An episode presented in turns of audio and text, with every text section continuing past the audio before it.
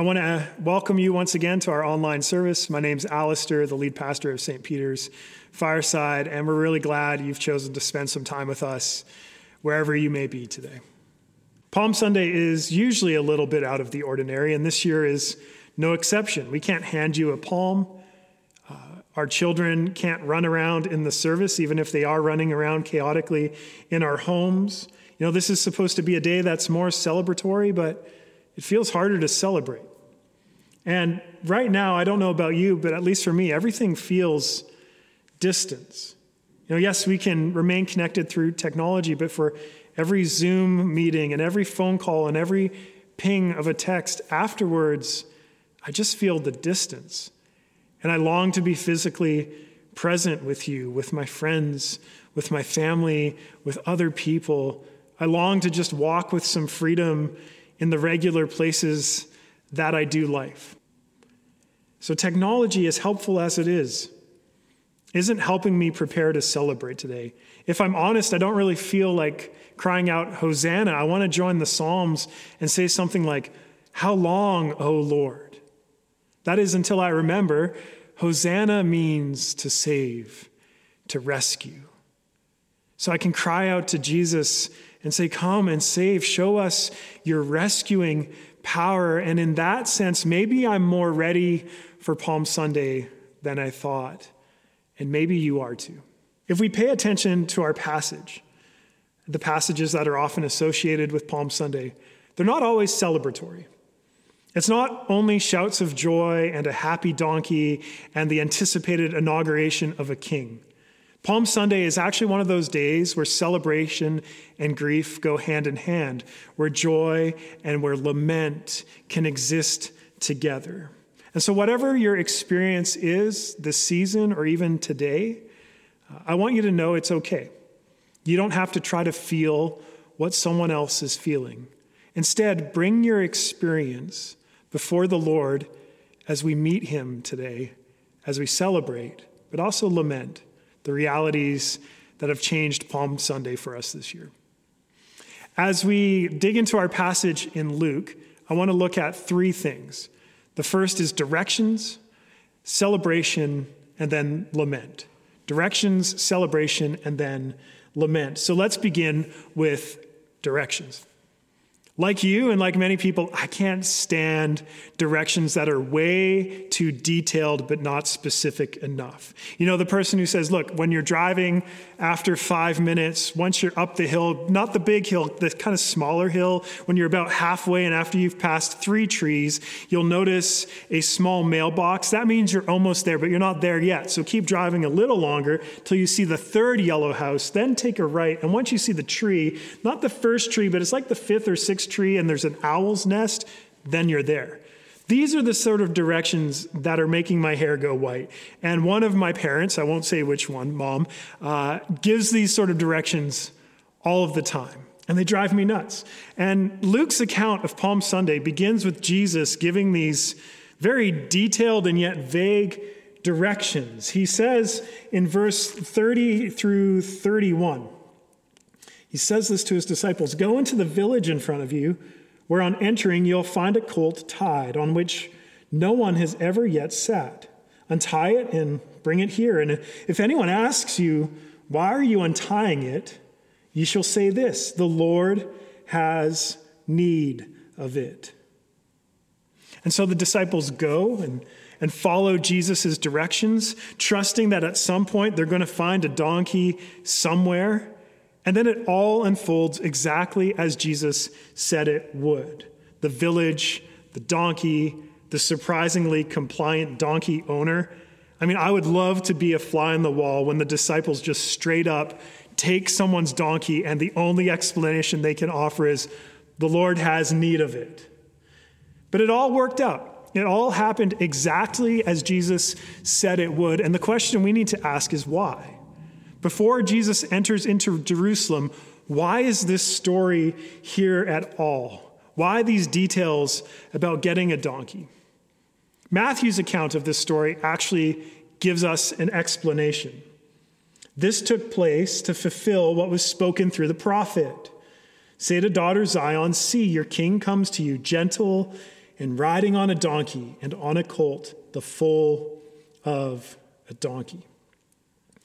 This prophecy from Zechariah was loaded with big expectation for ancient Israel. This is one of those passages they would read and see a promise of the Messiah, a promise of this king that would come from the line of David who would establish an everlasting kingdom.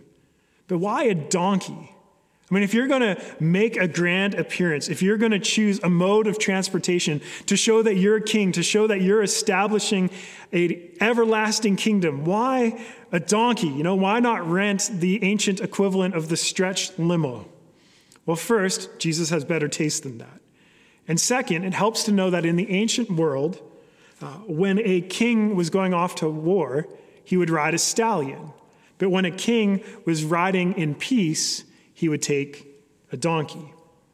And so the Messiah arriving on a donkey is a sign that this king is coming to establish a kingdom of peace, a peaceable kingdom.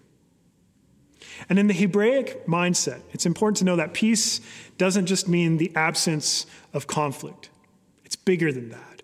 When you hear the word peace in Scripture, you should think shalom. You should think of a wholeness and a wellness, a well being that permeates every person and everything. Try to think of a moment in your life where everything felt right. Everything felt calm. Everything felt as it should be. One of those moments where you want to hold on to it and you know in that moment that it's a good and lasting moment. Shalom is when those moments become the baseline of all human existence. That's shalom. That's biblical peace. And enter Jesus. He's about to enter into Jerusalem. But before he does, he asks his disciples to get a donkey, and they could probably feel their hearts beating a little faster, their pulse going and racing, their expectations soaring because Jesus is saying to them, He is the Messiah. And He's about to show everyone that He really is who He claims to be. And He's going to establish this long awaited kingdom all their longings for the world to be set right, for Israel to be uh, liberated out of oppression and restored, for God to be present among his people. It's rising up within them, it's coursing through their veins, this ancient ache in their bones. And it all comes out in the form of celebration. So let's move to our second point celebration. Know, the time has finally arrived. Jesus has slowly, in his public ministry, been moving toward Jerusalem. And now here he is in the capital of Israel, where the temple is, Jerusalem. And he enters the city on a donkey, and not just any donkey, but a prophetically loaded donkey, which is the best kind of donkey. And we read in verses 36 through 38. And as he rode along, they spread their cloaks on the road.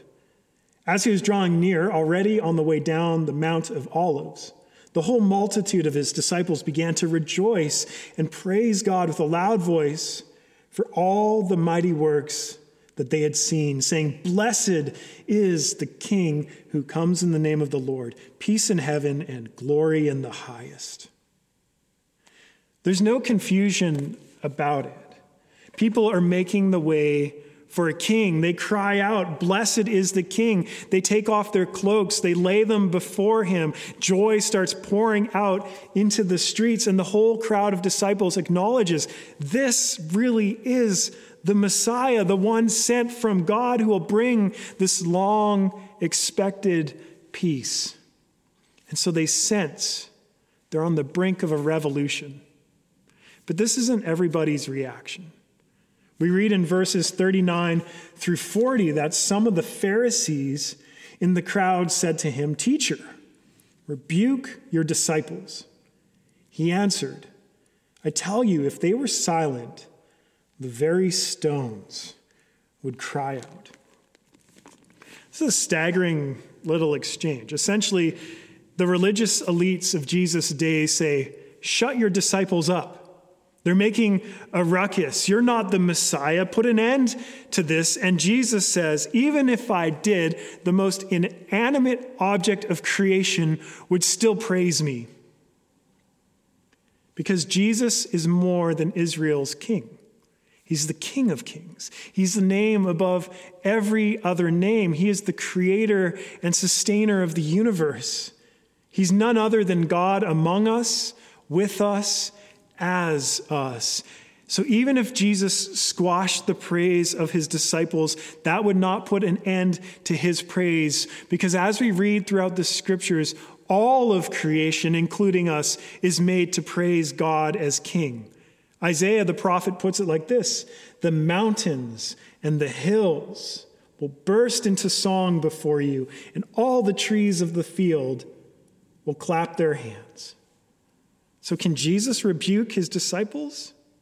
Not a chance, because they are doing what they were made to do and all of creation was made to do. In recognizing Jesus as King, in rejoicing over the fact that he has come, they are actually fulfilling their purpose and destiny as people because all of creation, including us, including you, was made to praise God. And the disciples, their ache for the Messiah to come has given way to joy because the Messiah has arrived. He's entered into Jerusalem after all these years of waiting. If we sit for a moment with our ache, the ache for God to heal the world, the ache for the poor in our own city who can't self isolate because they don't have homes, who can't frequently wash their hands because they don't have access to facilities, who may not even have access to food, let alone shelter. The ache for Italy, their loss and their mourning and their tragedy.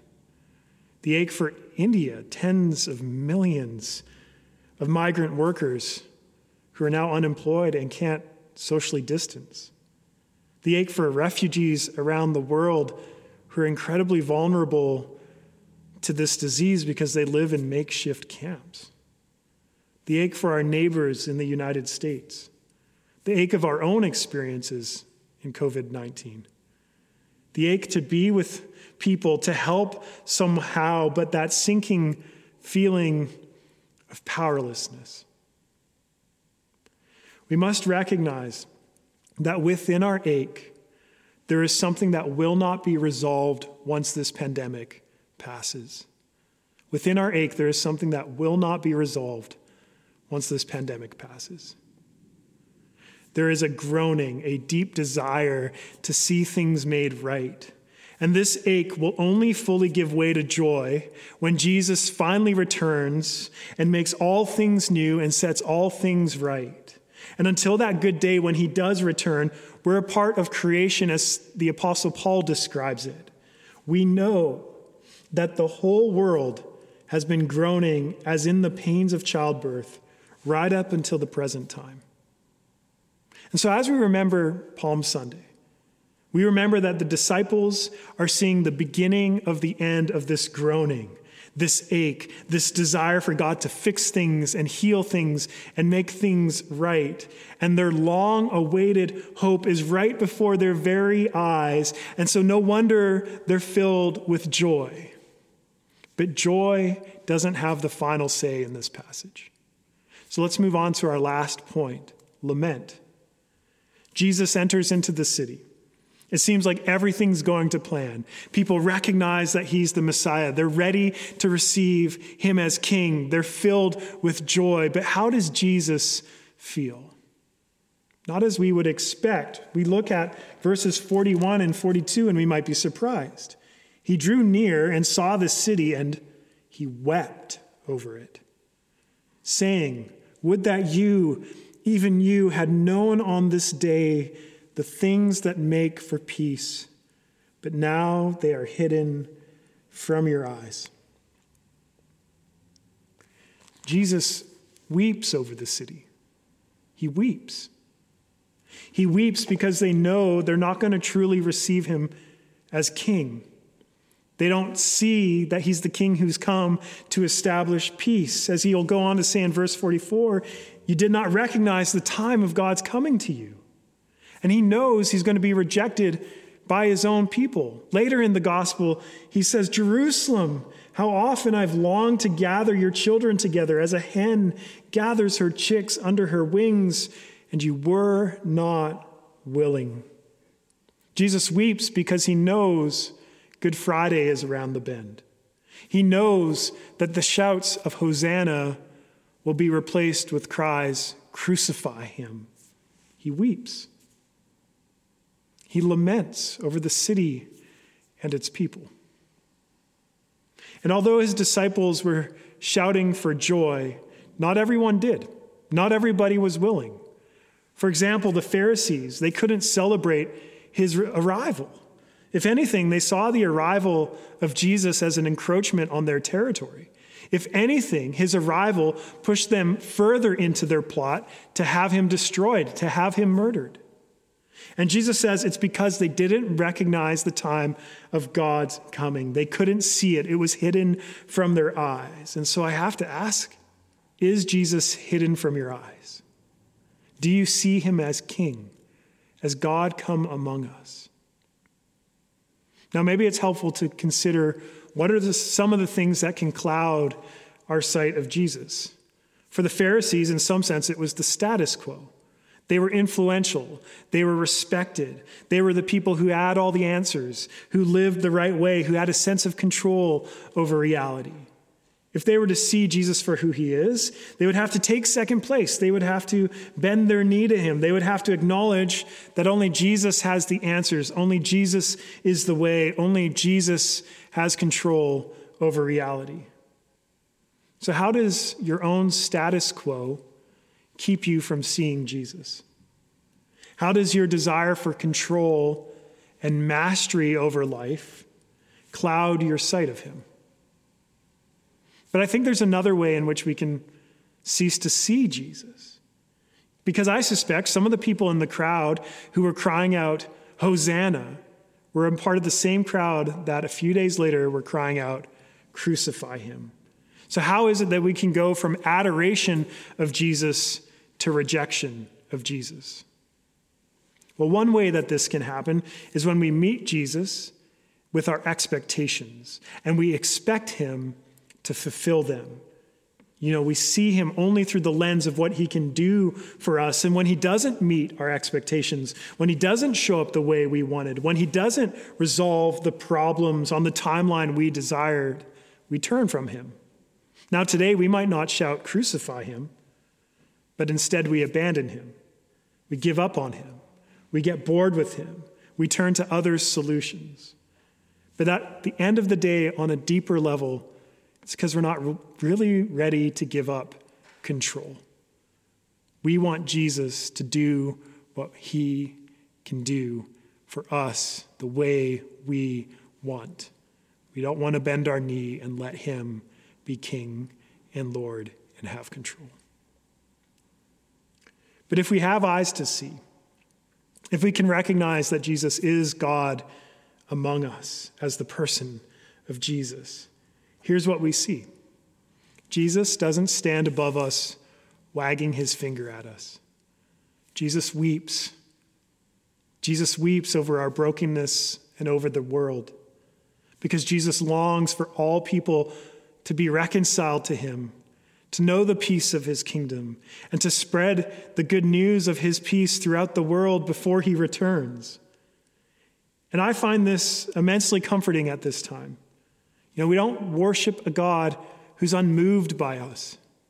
We worship a God who weeps over the world he created, who meets us within the world and shares his lament with us.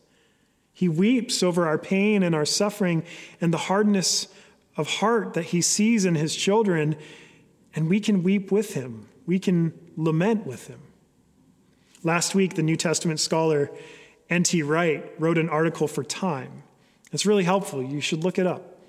And he discusses lament. And here's something he said that struck me Lament is what happens when people ask, why, and don't get an answer.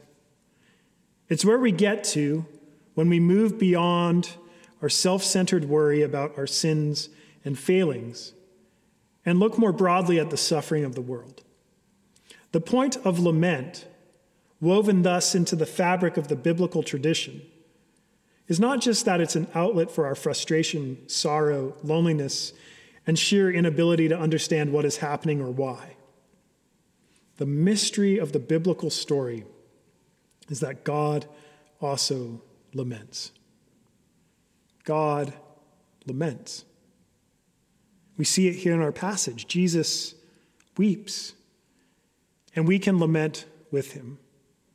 And in fact, there's many people lamenting right now.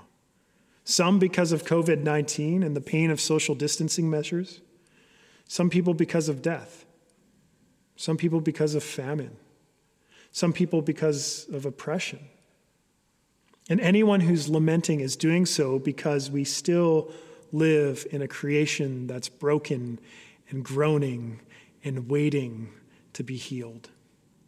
And so lament is deeply appropriate in a creation that's still crying out for restoration. And though our every ache will one day give way to joy when God's everlasting kingdom of peace is established in the meantime, Jesus meets us, he shares tears with us, and invites us to lament over the brokenness and pain of the world, especially the pain we're experiencing at this time. And that's the good news of Palm Sunday. We're not the only disciples who feel like the world is unraveling, like it's a ball of yarn on a downhill trajectory. Think about the disciples in this passage. They're overwhelmed with joy. They can't believe that the Messiah is finally here, and shortly thereafter, he's crucified. It would have felt like everything was unraveling. And perhaps that's why the story of the donkey is at the beginning of this passage. The disciples would look back and remember that Jesus knew exactly what was going to happen. He could say, Go to the village, there will be a donkey there. Tell the owner the Lord has need of it. And it all happened exactly as he said it would. So perhaps when our expectations, when our hopes, when our preferences for how things should go, how human history should unfold, how God should act in this world doesn't make sense. Or even when God's actions defy our expectations or beyond our comprehension, Jesus remains in control. Jesus knows what's going on. He remains the author of life, the sustainer of the universe. He is directing the world's affairs, and he will one day return and establish his everlasting kingdom of peace. He knows what he is doing. And although the kingdom of God does not come the way we expect, it will surely arrive. Because when Jesus says, Go to the village, get me a donkey, there's no protest, it happens. And so when Jesus says, Behold, I make all things new, we can only assume, we can only trust that all of creation, all of suffering, all of our tears, even the enemy of death itself, will not protest, will not be able to stand in the way of Jesus finally making a new heavens and a new earth and establishing his kingdom of everlasting peace. And it's okay if this hope fills your heart with joy today. It's okay. But it's also okay if you're not ready for that joy. That if right now all you can do is lament. But it's okay because the two can exist together. You don't have to choose one or the other.